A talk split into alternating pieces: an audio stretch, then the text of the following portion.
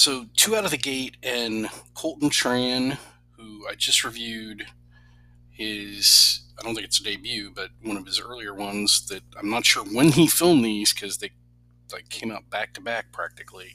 But Sorry Charlie on Tubi, but then this one, The Bellkeeper with Randy Couture, um, is in video demand. I could not find it in a theater near me, so I just went ahead and paid to watch it. And uh, wow, technically, this thing's hitting all the right notes. And I think one of the best things I could say about it is it really reminds me of very early Mike Flanagan. And if you know his stuff on Netflix, and I compared Sorry Charlie to Hush. I don't know if this is comparable, but what I'm seeing is, is that there's a lot of the technical stuff that are just knocking it out of the park. Uh, the score is phenomenal by Alexander Taylor. Um, the the Kathleen Kenny, I think, um, who's in both of these, is kind of the I don't know if she owes him money or something, but she's really good in this as well as Sorry Charlie, and then the other lead, kind of kind of lead, Reed Miller.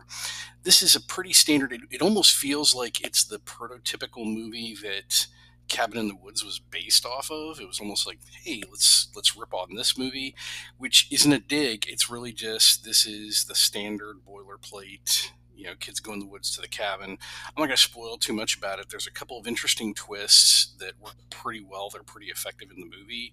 Um, there's nothing there's nothing earth shattering about the story or the plot or anything going on in particular. Um, people could complain that the characters are very, you know, uh, boilerplate and pretty pretty stock, and that's fine. This is a horror movie where people are going to die, so you got to have stock characters. But this works really, really well.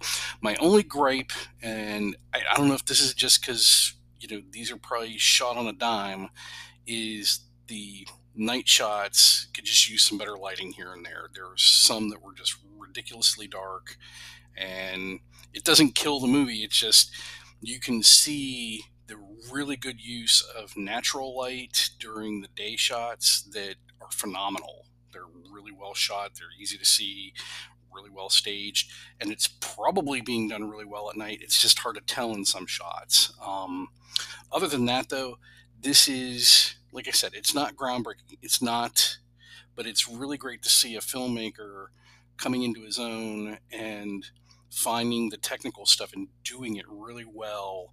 And now just let's see if he can find really good pieces to work with and make down the line that are you know up to the technical stuff that we're seeing and again that's that's where i would compare him to mike flanagan um, and his some of his earlier works i remember mike's kickstarter way back when and absentia was not the best flick in the world but you could see what was there and what quickly came with things like oculus hush and now all the netflix things like Midnight Mass. So hopefully we get to see those kind of things out of Colton Tran and his cadre of folks. And um, I was really pleased to to see this one. I highly recommend if you can track it down. I don't know where it'll end up streaming, but um, you catch the Bell Keeper, and it pretty well sets up a. If they wanted to do a sequel, they could, but I was okay with it. I thought it was. I thought it landed just just about right. So you can check out the Bell Keeper pretty much anywhere streaming.